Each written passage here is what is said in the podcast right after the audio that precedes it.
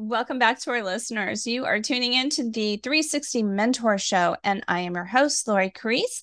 Today we have with us Lisa Sakai, financial consultant and bucket list planner with One Vision Retirement.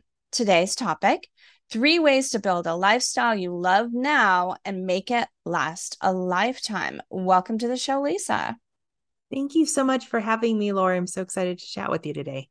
Thank you so much for being here. Um, so finances have been super on my mind lately. How can it not be with, you know, we're in a down economy right now. Are we not reminded every time when we pump gas? And um, I'm on like a whole new savings path, which I'm actually really enjoying because it makes me feel good.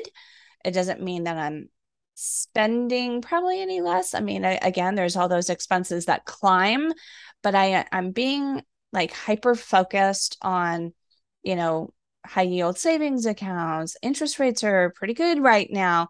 So where I can save even $25 and throw it in there. And if it's not, you know, like my ultimate goal, which is, you know, a thousand or two thousand for certain buckets, any contribution is building a habit for me and it's making me feel good. So maybe that falls into your three ways of building a lifestyle.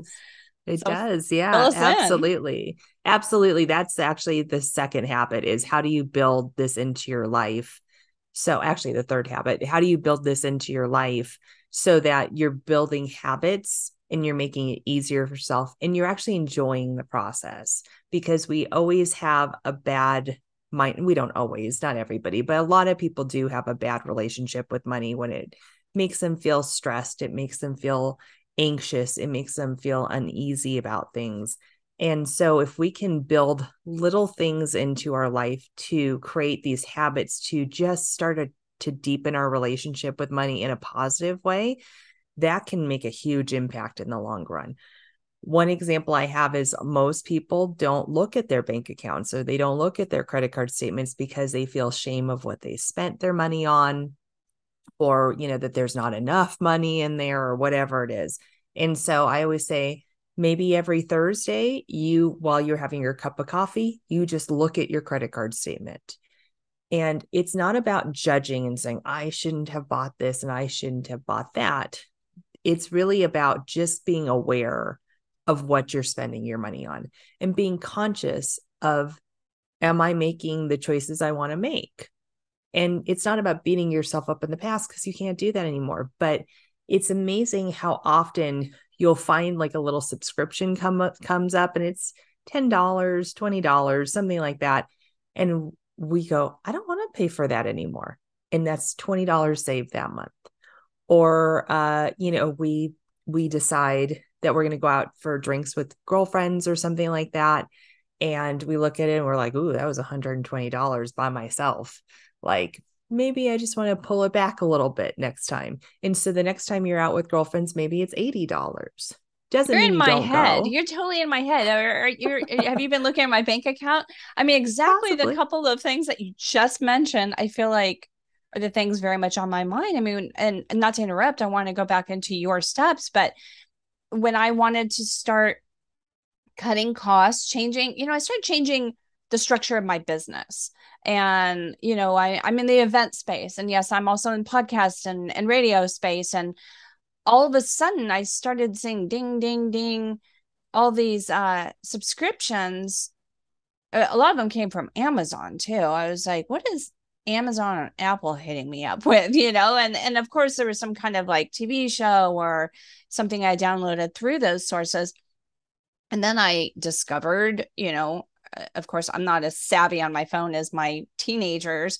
I'm like, how do I find all of these? And I go through my subscriptions. I'm like, good grief, I have all of these apps that made a lot of sense for me during a pandemic when we were connecting with people. You know, a lot of them had to do with like uh uh, meditation apps and you know a lot of different things and uh, creative tools uh, reels and things to make your advertising look so fancy. I'm like oh i don't use all those. So i started deleting those and then i realized i just deleted like $30 a month right?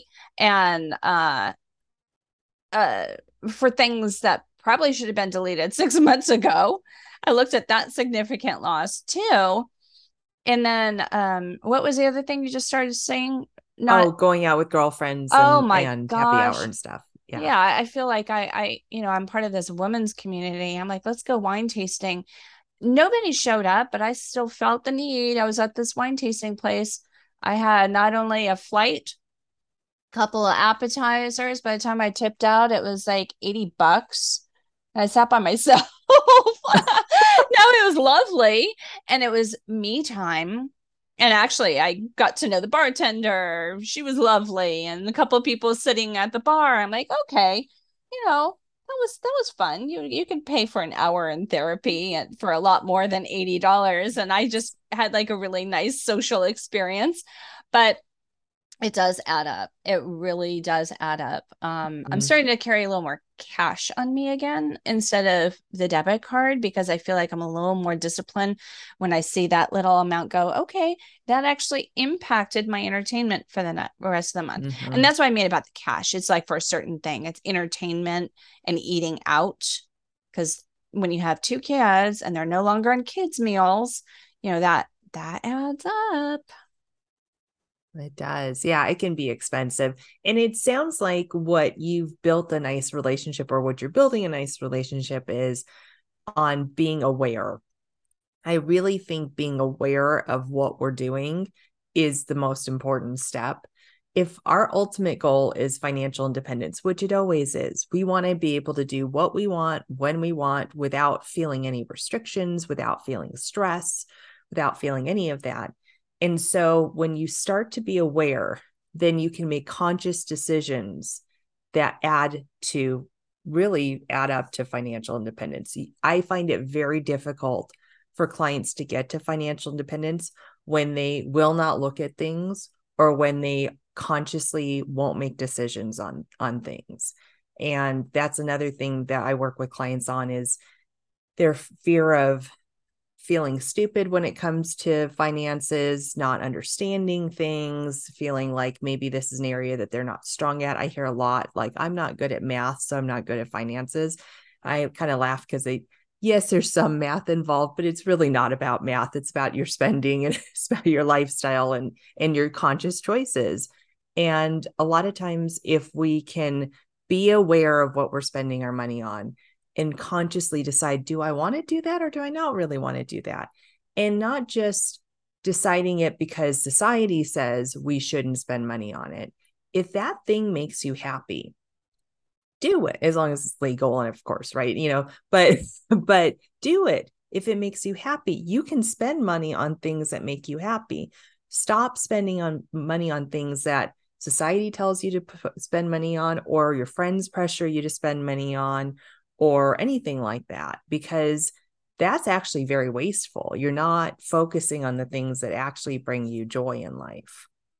You're right about recognizing it, but at the same time, do you see how I justified my spend by saying, "Well, I don't see a therapist, so I'll chalk it." I do think that I justify some of my spending habits because I don't do something else. I do need to get away from that because that direction is not my lifestyle. So, what do I want my lifestyle to look like?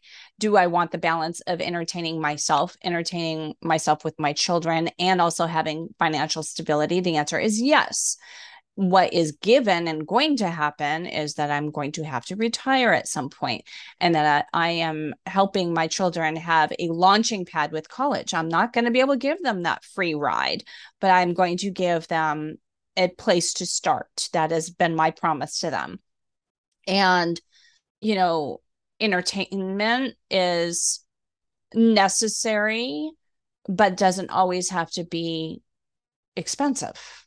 Mm-hmm. you know i'm starting to also create and that's where the habits are coming in so that i have better a better relationship with money because well a lot of times because i'm 53 i'm like why didn't i have this discovery when i was 30 maybe i'd be so better off. It's never too late.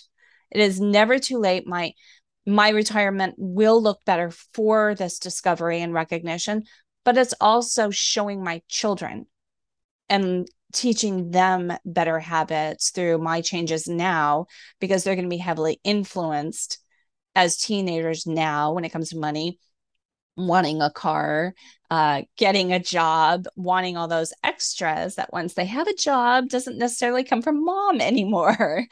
And, uh, you know, I want to be a good role model. And if my issues, my failures with money help build a better relationship for my children because I recognize it now, then then so be it. I've made my mistakes with with money, but I'm also on a huge path to recovery, which is a blessing. That's awesome. That's great. Yeah, I totally agree with that. And I would say, you know, I think if you made I I do I think you actually are probably consciously spending much more than you think you did because you said exactly what I was kind of saying, which is some things don't cost a lot of money that bring us joy and some things do. And are we prioritizing the things that bring us joy that do spend that are you know that do cost some money and tossing away some of the things that we really don't get joy from but maybe replacing them with things that don't cost a lot of money like a walk walk you know with a friend rather than having to go out to happy hour. You know maybe that actually brings us more joy because we don't have to worry about parking and we don't have to and it helps with stress for both of us and we don't have to deal with the loud noise or whatever that is and maybe maybe that doesn't bring you joy and the happy hour is what you truly want that's okay but maybe then you change a different habit from something that you're spending money on instead of let's let's say you're an avid book reader are you consciously going to the library and seeing if they have the ebook rather than just spending money just going straight to amazon and buying it you know those little things just consciously being aware of where you're spending money is huge. Like um I had a uh, lady I was talking to and she has an issue with Instagram, the Instagram ads that pop up. You know, we all get targeted on Instagram and it's always like, "Oh, $25 here, $50 here, join this program." And they know where we're going to look at stuff, so it's all appeal- appealing to us. I told her my rule, which is I don't buy anything directly from Instagram. I will forward it to my email which I'm probably not going to go directly to. I'll probably look at that a day or two later. And most of the time, I don't want it anymore. Or I think, oh, I don't need that now. It's not that impulse buy anymore. It's my consciously choosing do I want it or do I not? And just the other day, I actually did buy something, but I had gone through the steps of going, is this something I really want that I think is going to help? Or is this just an impulse buy? and they want you to do the impulse buy because that's how they make money and that's how they get that person to keep putting ads up but that's what i mean by consciousness you know just just you get to decide rather than impulse marketing you know pressures of society friends telling us we should do things things like that that's that's the real empowerment that can happen with that so I've recently even opened, you know, talk about interest rates and high yield savings, money markets. I've I've recently opened up an account where it does allow me to have those buckets and reserves and I set these goals and I've been, you know, putting money into it and it's funny because some of those goals have changed. I'm like, well, you know what? I was saving for that. I don't think I need that so much anymore. So I moved that fund over to something else, which is like pay off my car. You know, it's like yeah. I want to pay off my car when the lease is up and not stay in, you know, a lease debt or, you know, bank debt with that.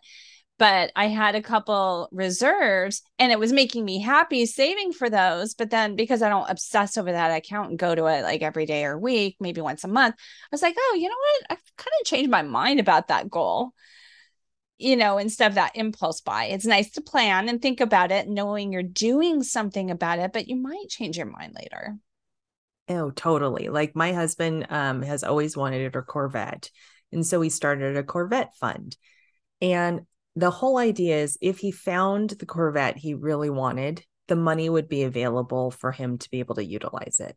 But he started going, Well, what if I want to buy a truck with it? Or what if I decide I want to do this or that? And I said, That's fine you can change your mind, but I just want you to have the ability to use that money the way that you really want to use it. And I don't think he's ever actually going to buy the Corvette. I think it will go to something else. But uh, that money is available for him to use how he wants to for something fun or not fun, whatever he chooses he wants to use it for. But if he finds that steal of a deal on like a C7, I want him to be able to buy the Corvette and not feel guilt about it. And it's not going to put us in debt. We've saved that money for that purpose. And that was his choice. It was making him feel mm-hmm. good, knowing where that money was potentially going to go, but it was also feeling really good that he got to change his mind and do something else yeah. with it if that's the choice later. And I think that's how cash is going to be for me. Feels yeah. good when I open up my wallet and I I'm like, oh, okay, I got a little money in there. Maybe I should keep it there for a little while. Do I really need this little extra thing if I call it my entertainment, you know? But with this economy, I think, you know, we're all spending a lot more money. Um, so we do have to make some choices. And for me, also with spending, I because I give myself like an entertainment allowance every month for going out uh, to eat with my girls. Sometimes we pick something really on the down low. Sometimes it's a little bit nicer. And tonight is going to be stay at home, barbecue, and do puzzles because for me, I mean, we, that's quality time. It's also getting this puzzle finally made that my daughter wants to frame. It's my way of like really making sure this kind of thing happens. And I'm going to have a small budget to go out and get some cupcakes or, you know, or s'mores, you know, do s'mores at home. And it's still entertainment and doesn't have to cost a lot of money. So just just being mindful. I mean, just as mindful as we are with you know, diets and exercise. I mean, flexing that same muscle for our mm-hmm. wallets mm-hmm. and building good habits. You might not see that perfect number right away, just like you can't expect to get on the scale every day and, you know, see it where you want it to land. The same with your bank account. It's about changing your mindset, feeling good about where you're going. And, you know, lately I, again, because of these money markets and everything, sometimes I just throw in $25. I don't have 200 to throw in, but I just throw in 25 and it just adds up. You know, it adds up. And and I get those notifications at the end of the month that, you know, here's my little interest. I'm like, "Oh, that was nice." You know, I was it's not a lot of money, but it's a little bit it, it, it's how it makes me feel. And it makes mm-hmm. me want to put in actually more now. Ooh, I exactly. can do better next month. Exactly. It's very motivating for sure. I totally see that. That's awesome. I love that you've created, you know, you've you've really embraced this, it sounds like, and and you have to make things work for your lifestyle. And I think a lot of us don't put off doing this because they think they have to fit into a mold.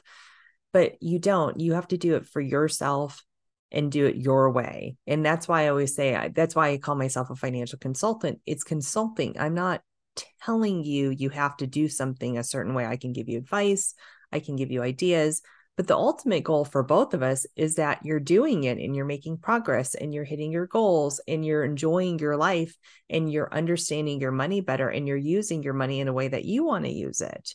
Um, it's amazing how many people call me and go, especially retirees i think this is funny because they've they've put their money away they've saved all this time and they call me and they say i'm so sorry but i'm going to have to take out some money. I'm like you don't have to apologize to it's me about right. it. It's your money.